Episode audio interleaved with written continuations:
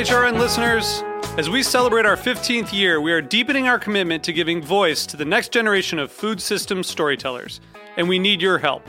Our internship and fellowship programs help activate new possibilities for underrepresented and underestimated young people through experiential journalism, audio engineering, and production training. Through these unique programs, HRN helps food equity stewards build essential workforce readiness skills that expand their potential and foster economic mobility. Please consider supporting these critical programs. And with a minimum donation, you can be entered to win a dinner for two at an amazing restaurant in one of eight cities and tickets to a concert at a great venue in one of those cities. We have incredible partners across the country who have donated, as they also share our passion for helping to educate the next generation of food systems storytellers.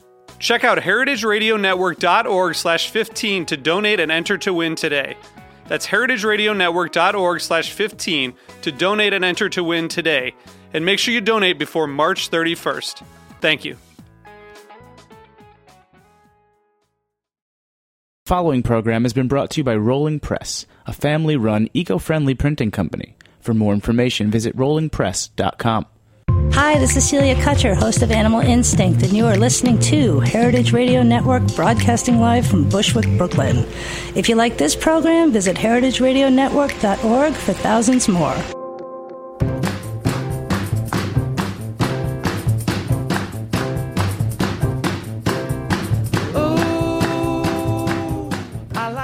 Hey, hey, you're listening to Eat Your Words on Heritage Radio Network. I'm your host, Cathy Erway, and we're gathered round here. Quite a party at Roberta's Pizza, as usual. And um, I have author Suzanne Cope joining us. How are you? I'm great. So psyched to be here. So, Suzanne, you're a food writer. You've written for Edible Everything, Edible Boston, Edible Cape Cod, and you're a writing professor at Manhattan College. Um, and this is your first book. It's called Small Batch Pickles, Cheese, Chocolate, Spirits, and the Return of Artisanal Foods.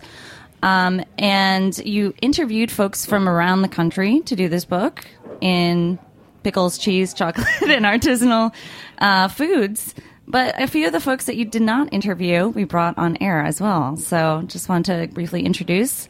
Um, who are you, young lady? I am Laena McCarthy. I own Anarchy in a Jar. We make mustard and jam. Excellent. Hi, I'm uh, Brian Ballan, uh, half of A and B American Style, and we make all natural pepper sauces from fresh uh, fresh chili peppers. From Brooklyn Grange Farm, right? That's right. Or something. Absolutely. It's so delicious. Okay. And My name is Marisa Wu, and I'm the owner of um, Salty Road. We make saltwater taffy, the And- only makers in New York City. you're the what? Um, The only saltwater taffy makers in New York City. well, we have so much salt water. I don't get it. I'm just kidding. I'm about to bite into one of Marisa's taffies. They're actually really, really good. Um, and one of the things, I mean, you explore in this book, Suzanne, is that these craft foods are just really good, and there's something that you can't get everywhere. Um, something, you know, like Laena, you, we have jam. We've seen jam, Smuckers, and we've seen Tabasco sauce, sure, uh, Laffy Taffy. Um, what do you think makes this food movement so unique, Suzanne? Well, what I thought was so interesting is that I, I thought it'd be so easy. Oh, I'm going to interview all these people, and obvi- obviously everyone knows that there's a ton of um, new cheese people and and a lot of new spirits distillers. But then I realized that so many of these people were um, they were regional, and it was easier for me living in Brooklyn, um, and I was living in Boston for part of the research too, to find the people who were close by. But then when I wanted to do some research across the country, I found that um, it was a lot harder to find these people. You can't just Google, um, you know, Google saltwater taffy or Google um, cheese and San Francisco and get uh, find out whether these people were really big in their neighborhoods um, and really popular. So I had to go and do um, some on the ground research. Uh, you know, so sad. It was actually a ton of fun. Sounds delicious. And then I asked a lot of my friends. Of course, I have a lot of friends who are into the same things, and so they gave me their recommendations of the pickle makers that I should talk to in you know Northern California. And it was a, a really great trip. And I, I met people um, and and found products that I wouldn't have found just via the internet alone. And is that why you decided to write this book? Because they they share a common theme, even though they're different regions, different specialties, different kinds of cheeses. Um, but you found a common. I found um, what was so great is I, I had these assumptions that I think so many other um, consumers thought about as well, where you just think, oh, here are these people just sitting at their, um, you know, in front of their sink or their stove, and they're just making things in their kitchen. It's like, no, of course not. These are really smart business people who were um, who were really passionate about a product and passionate about where it all came from, but then also smart about it, and they wanted to figure out a way to um, make a business and, and maybe be their own boss and get it to the consumers who would really appreciate it. And also, uh, you know, for the most part, the sourcing was a lot more um, environmentally sustainable as well. So, you know, just like using a local farm, which is so great, I found that by and large, this new artisanal movement, it wasn't just, you know, wherever we could get the hot peppers, it was actually thinking about um, where they were coming from. Absolutely. Um, I'm I, I, something about what you just said made me look at uh, the saltwater taffy box from Marisa Salty Roads uh, box, and it says, "I've come a long way from stretching taffy by hand in a tiny Brooklyn apartment." Um, it was love at first pull. So my assumptions uh, were not that far off. But, but. I, I, saw you were making an interesting face, uh, Marisa, when Suzanne was saying something about smart business people. Yeah. Well, I mean, I think I think I'm still learning a lot. Mm-hmm. I've learned a, a, ton, but I still like every day. I'm like, oh my god, I have so yeah. much more. Figuring it out as you go along. Yeah. Well, just because you're doing every single aspect of of it, and then also learning to to stop doing that. And you're a one woman business, basically. Yeah. Uh, is that same for? Well, you have a partner, Brian, uh, in the a, the A to the B Correct. American style. Um, but w- was this a passion project, or were you like a totally conniving business? Per- I'm just kidding. um, yeah, so I mean, we, uh, you know, Ariel and I grew up together, really loving spicy foods. Um, and actually, in 2010, I was working in you know big uh, bank actually in a corporate job, sort of seeing that a lot of people were getting disconnected from mm-hmm. all the food. So um, I actually left my job. I got a um, four days later. I, I, sort of had left the suit behind. I got a job at Buddakan as a line cook.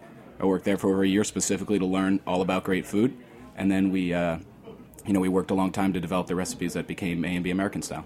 Absolutely wonderful. Congrats! And I know you were just talking a little bit off air about how you just started to do it seriously and because you left your other you left your day job to do this so you're in it for the long run. That it, let's hope yeah. yeah. we're trying to be as long as possible. Congrats. Thank you very much. And uh, Laena, you're a little farther along i guess. You've been running anarchy in a jar for six years or mm-hmm. how long? Five yeah. years. Yep five years this last summer. So um, yeah and it's you know it's a steady growth. When i started the company i I was interested in running a business, but I also saw um, at, at, the time that I started my company, there was kind of a mini little explosion of small companies. So um, Brooklyn Brine and uh, Pickles and Mama O's Kimchi and P and H Soda. Um, Morris Kitchen syrups, like all these, we all started the same summer basically. Um, and partly the reason we all started, none of us knew each other, but there was a sudden more of a demand, especially around New York, for um, for food with a story, uh, mm-hmm. not just local but interesting things that people were making, and um, and so I think we both, we all, all of these companies kind of filled. Um, that demand. So we met that demand, and then that really helped us because um, that demand was kind of across the board. So companies like Whole Foods, um, they also wanted to be more interesting. They didn't want to look the same as Walmart or any other company, and so. Um, the aid of grocery stores, the birth of things like Smorgasburg, which also came about from a demand that people wanted.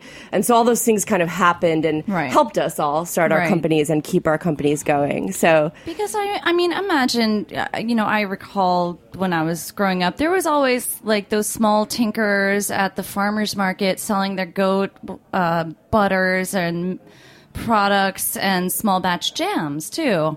But I really think that there's something um, that occurred with the demand and the awareness that you write about, Suzanne, um, that grew out of. I guess the slow food movement. Um, where well, does that all start? Actually, I, I think that there are, there are a number of factors that that this movement is different than what we saw before. Part of it is that the people who are interested in making their own cheeses and jams and selling them, they kind of wanted to do it outside of the economy that we all participate in. You know, they they weren't really interested in saying, "Oh, let's get it into the grocery store." For the most part, they were more interested in just um, living on their farm, and maybe this is just an extra source of income. And then we have this new group of people, like you guys guys, and your stories are so they're they're classic. I mean, they're the exact stories that I were, was hearing from all these artisans around the country. Um, you know, this idea of of of finding this um, cooperative. I, I call it actually. I didn't name it, but um, uh, Michaela Hayes of Crock and Jar Pickles, she called it co-opetition, where all these people started at the same time, Mm-hmm. but um, they weren't in direct competition with each other. They actually wanted to help each other out. So maybe being the only um, the only taffy person, and that's that's your problem is that you don't have this cooperative group helping you. Uh, That's one of Do my you see problems. co-op co-opetition in your business? Um, all of you?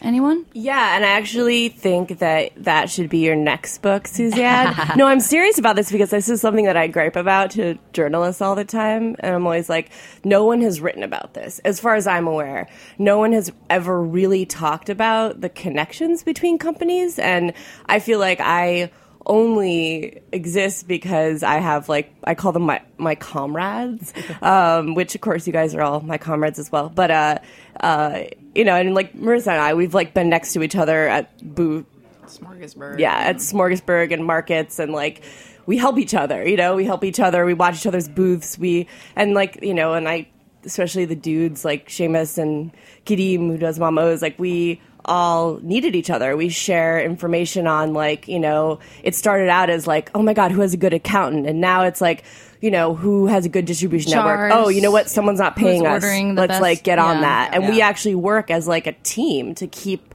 to not only keep our network alive, but to help each other. Yeah. So, and I mean, there is competition to a degree, but I feel like actually we're all aware of the fact that like our we need each other to survive. That's what I thought was so, cool. I, I was anticipating people saying, "Oh, there better not be another pickler because they're going to take my business." And Seamus said, "No." He goes, "Nobody wants to be the only restaurant on the block. You want there to be other people because, just like you were saying, is this demand grew organically, and the more people who are interested in it, the more they a appreciate how much work goes into these products, mm-hmm. and b they start to see that there is a real value in in buying things that were locally sourced, sustainably sourced, or um, you know, if it's not local, just thinking about preserving traditions and and ha- a handmade ethos and uh, way of produ- producing things, which I think is really important.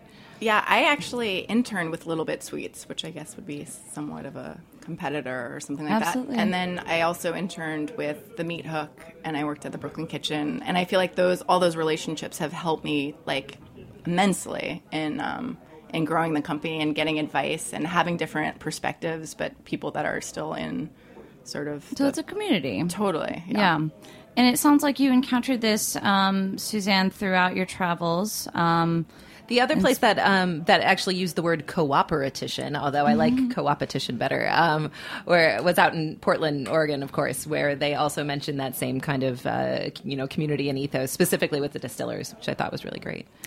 Distilleries are a huge part of, of this craft artisanal movement because, you know, that's just a product that wasn't really being made in an artisanal way, uh, you know, for since, you know, prohibition. So that is a great example that you highlighted in this book. Um, what do you think it is about? What do you think are some like the most quintessential hallmarks of an artisanal food? You know, there I was trying to. This actually, this book grew in part out of the fact that I'm sure we all experienced uh, people calling things artisanal, including Frito Lay's, it's, and it's a wishy-washy word, and I was right? so mad about that. And I just thought, wait a second, this you know, you can't have an artisanal bun at Burger King or whatever. Yeah, Doritos. So I was so mad, and I thought I am going to. I'm in a position where I am going to define this term, and I'm Hmm. going to define it uh, by talking to a bunch of people who consider themselves artisanal, and, and maybe this is somewhat self-selecting. I also thought of them as being artisanal in one way or the other, and and kind of.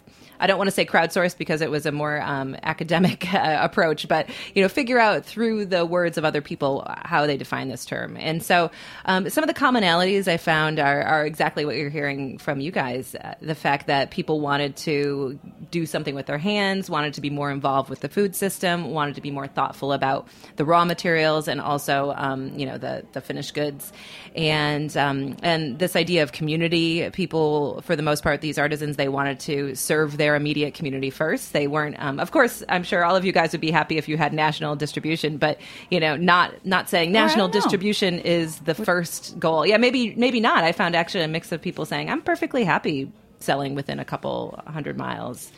Um, and so that idea of serving the immediate community um, and then maybe thinking about expansion, but being very thoughtful about expansion and still staying within these larger uh, mission of of being. Um, you know, community minded and more environmentally sustainable. That certainly those are all it sounds easier said than done for sure. Let's talk a little bit about more your journeys and um, the challenges um, as we come back to this program after a quick little commercial interlude.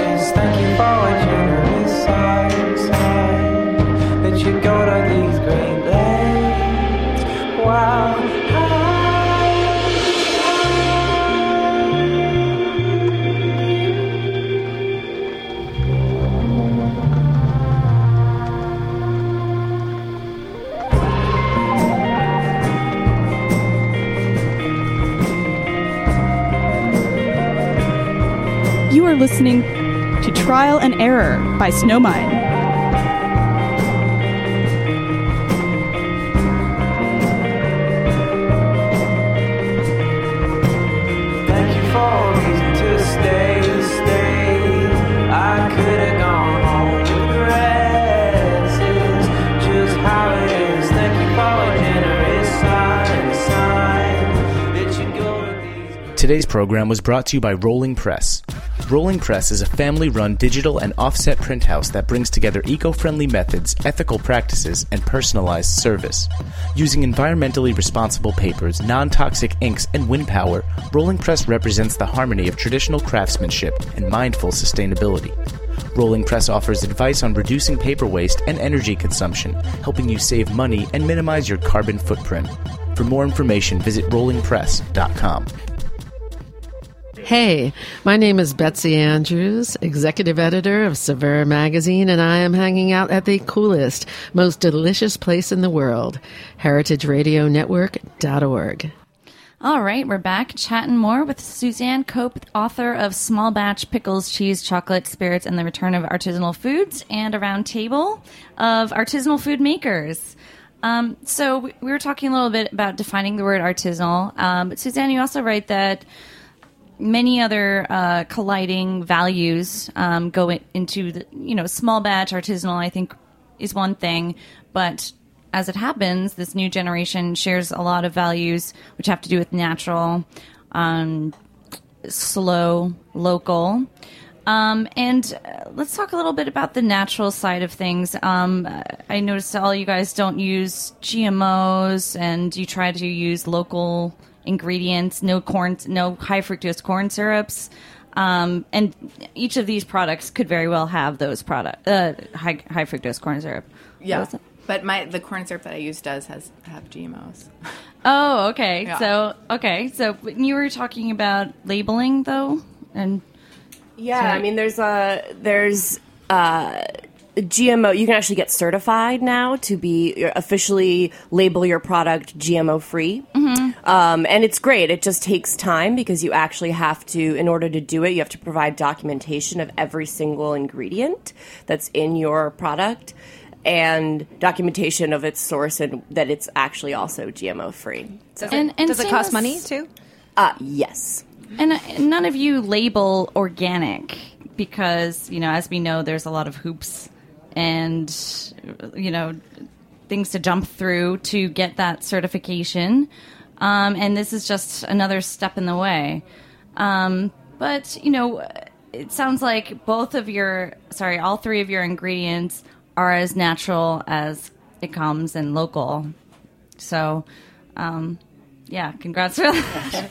You know, I found this. This reminded me of um, one of the picklers I spoke with. Um, you know, I think faced some of these um, other issues too, where he wanted he was he wanted to expand beyond the local farmers market, and um, he wasn't certified organic, even though he knew that the farm where he got stuff from was organic. But because of the additional cost and and all this um, paperwork that you have to go through, he had to make that decision: Do I sever ties with this one close farmer who he'd been working with since the beginning, or do I source from someone else just so I can have organic on my label. And it's and it's really hard because it, it is expensive and it's manpower that you guys were just saying over the break that it's it's hard to find. So um, you know it really puts I think producers in a, in a difficult position sometimes. And I, uh, many other things as you scale up become a little bit more difficult. I recall Laena used to pick the, your fruit um, by hand, and obviously that's that's not going to last. And if you're going to grow as time goes on, what are some other challenges of growing? But actually, I think that's also a cool thing too, though, about growth is like, and it probably someone like Seamus mentioned this as well, but and, and you experienced this, I'm sure, too, um, with your hot sauce, uh, which is that the cool thing about growing is you maybe don't have the same relationship. So I yes, I do not pick my fruit myself anymore from my friends' farms upstate, but I do. Uh, I am able to support networks like um, Green Market, like Grow NYC has a wonderful wholesale program, and a few different. And supporting things like that, there's a few different cooperative there's, there's um, more buying options. outlets. Yeah, sounds like yeah. for you to get that that product. Yeah. that you need. Yeah. And Brian, what about you? How long are you going to be able to get um, all the peppers you need as you scale up from a rooftop farm in Brooklyn?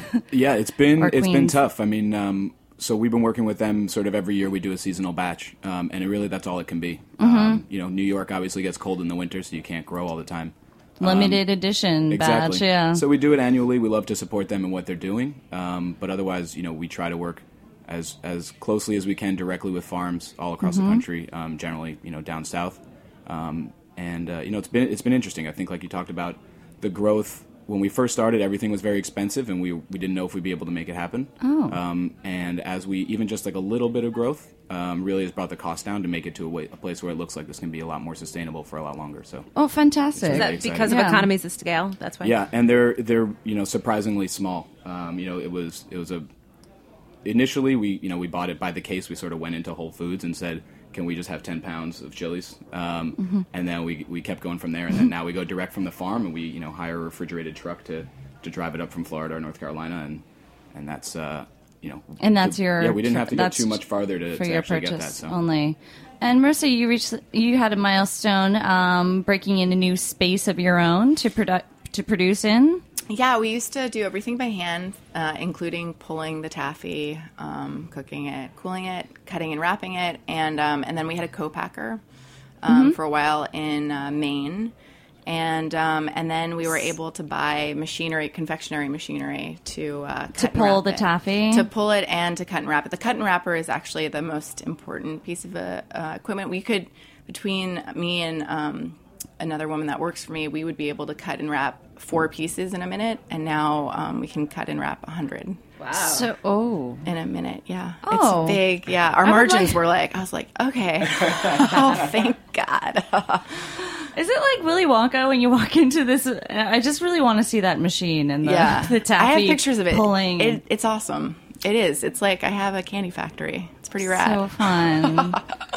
well, congrats on that. Uh, now scalability. Um, that's very exciting. And where do you hope to go with this now that um, now that you you can produce more, you have your own space. It's probably very expensive to get that investment. Yeah, it was. Um, I think it was really important for us to come back to be able to actually manufacture in Brooklyn, which I think is a really hard thing to do, especially when you have a co-packer. Um, to be able to like make that decision and put that money in. Um, but this is where I live, and and also it enables us to be able to make um, different flavors. Like we have a pumpkin pie that's seasonal um, with our co-packer.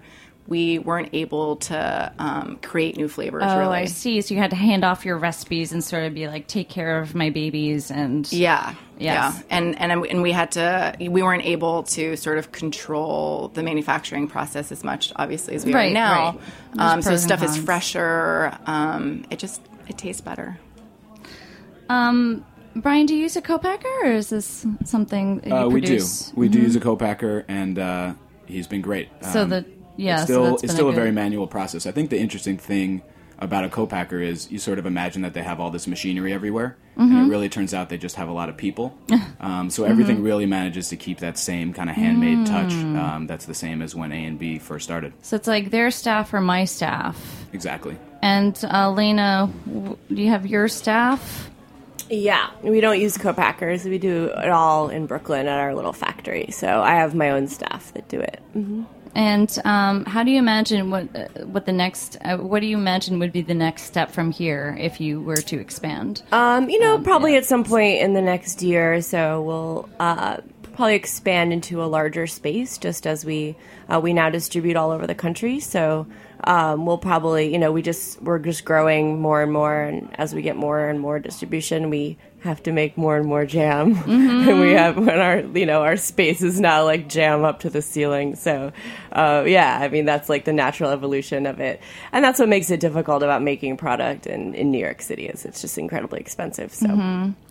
Um, Suzanne, when you're researching this book and you're just, you know, as you were saying, word of mouth, finding out about these all these different, uh, you know, distilleries, one after another, were you surprised about how just how large this movement was? Um, the more you looked into it, I, I was amazed, and I, I was amazed that every um, urban area, and I'm sure rural areas that I didn't make it to, had um, this this strong community happening. And I was also amazed at what was being produced in a small space. I'm, I'm sure if I if I went into your jam factory, I would see the um, have that same realization as when I went in and I um, chatted with uh, with with uh, Brooklyn and Brian, where I walked in and I thought, oh, this is a cute little factory. They're doing a couple jars here and there, and then he told me he was uh, distributed in multiple countries, and I thought, oh my gosh, I can't believe that every single jar is hand packed. Um, you know, somebody on his team touches every single jar, every single pickle that goes into that jar, and and it makes its way all around the world. And I think that's so amazing what one person and one really small team can do in a relatively small space. And I thought that was amazing. And I, I'm still I'm still astounded. If I walk into your jam factory, I'll be like, what really? Mhm. It's, it's it's really really cool. So yeah, so from my side of it as a consumer, it looks like this movement is ever growing. There's more and more companies making different products, new products, very interesting ones too.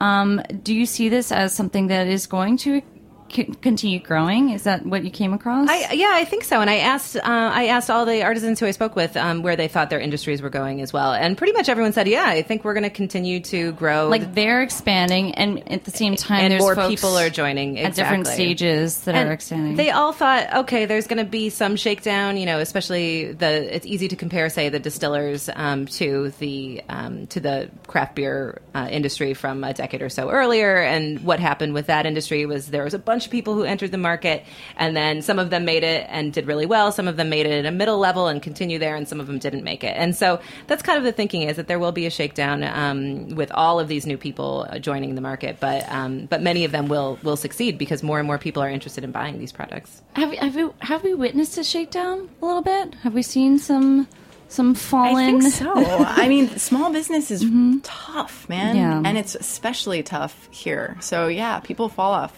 I've I've seen some mergers too, which is kind of cool. Yeah, I mean, it's Uh, definitely you know we're scrappers. ch- changes.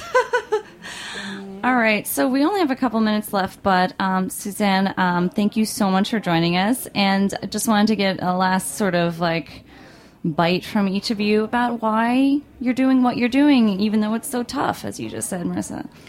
Um, I think small business is just really rad. I think that it's a lot of work, um, but I mean, who wouldn't want to have their own candy factory for for reals? Like this is what I do all day. I can't wait to see it. Yeah, yeah, you guys Right gotta on.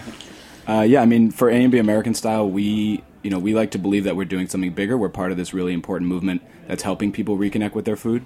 Um, so right now we make uh, our spicy pepper sauces from all fresh ingredients. We don't use any added sugar. It's very little salt. There's obviously no artificial preservatives.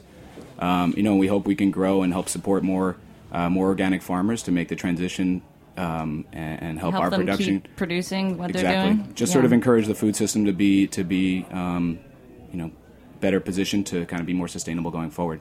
Um, and that's our you know that's our idea, and I, I- hope that we can I hope we can continue to, to push on that mission. awesome. Uh, ditto what he just said. and uh, yeah, I think also we, I hope to continue having fun doing what I do as well. I think that's part of the pleasure of owning your own business is as though it, it's tough at times, um, but it's also really fun. It beats your last day job. Yeah, yeah, and it's like really, and the connections you build, and the relationships, and just, and even learning, like constantly having new hurdles that you have to overcome is interesting. Mm. It certainly keeps life interesting. So- Absolutely. All right. Well, thanks for keeping the shelves interesting. And Thank you so much. I also want to say I've, I've already um, invited everyone in this room to um, to my. I'm hosting a small batch pop up at Jimmy's Number 43 on November 5th from 6 to 8 p.m. Um, so come on down and buy their products. I'm sure you can buy them many other places as well. But um, but yeah, it'll be it'll and be you'll really have fun. books for sale there, and there'll be books for sale, of course. Excellent. So check out the history of Small Batch some more. Thanks so much, Suzanne. Thank and you. thanks everyone. We'll see you next week on Eat Your Words.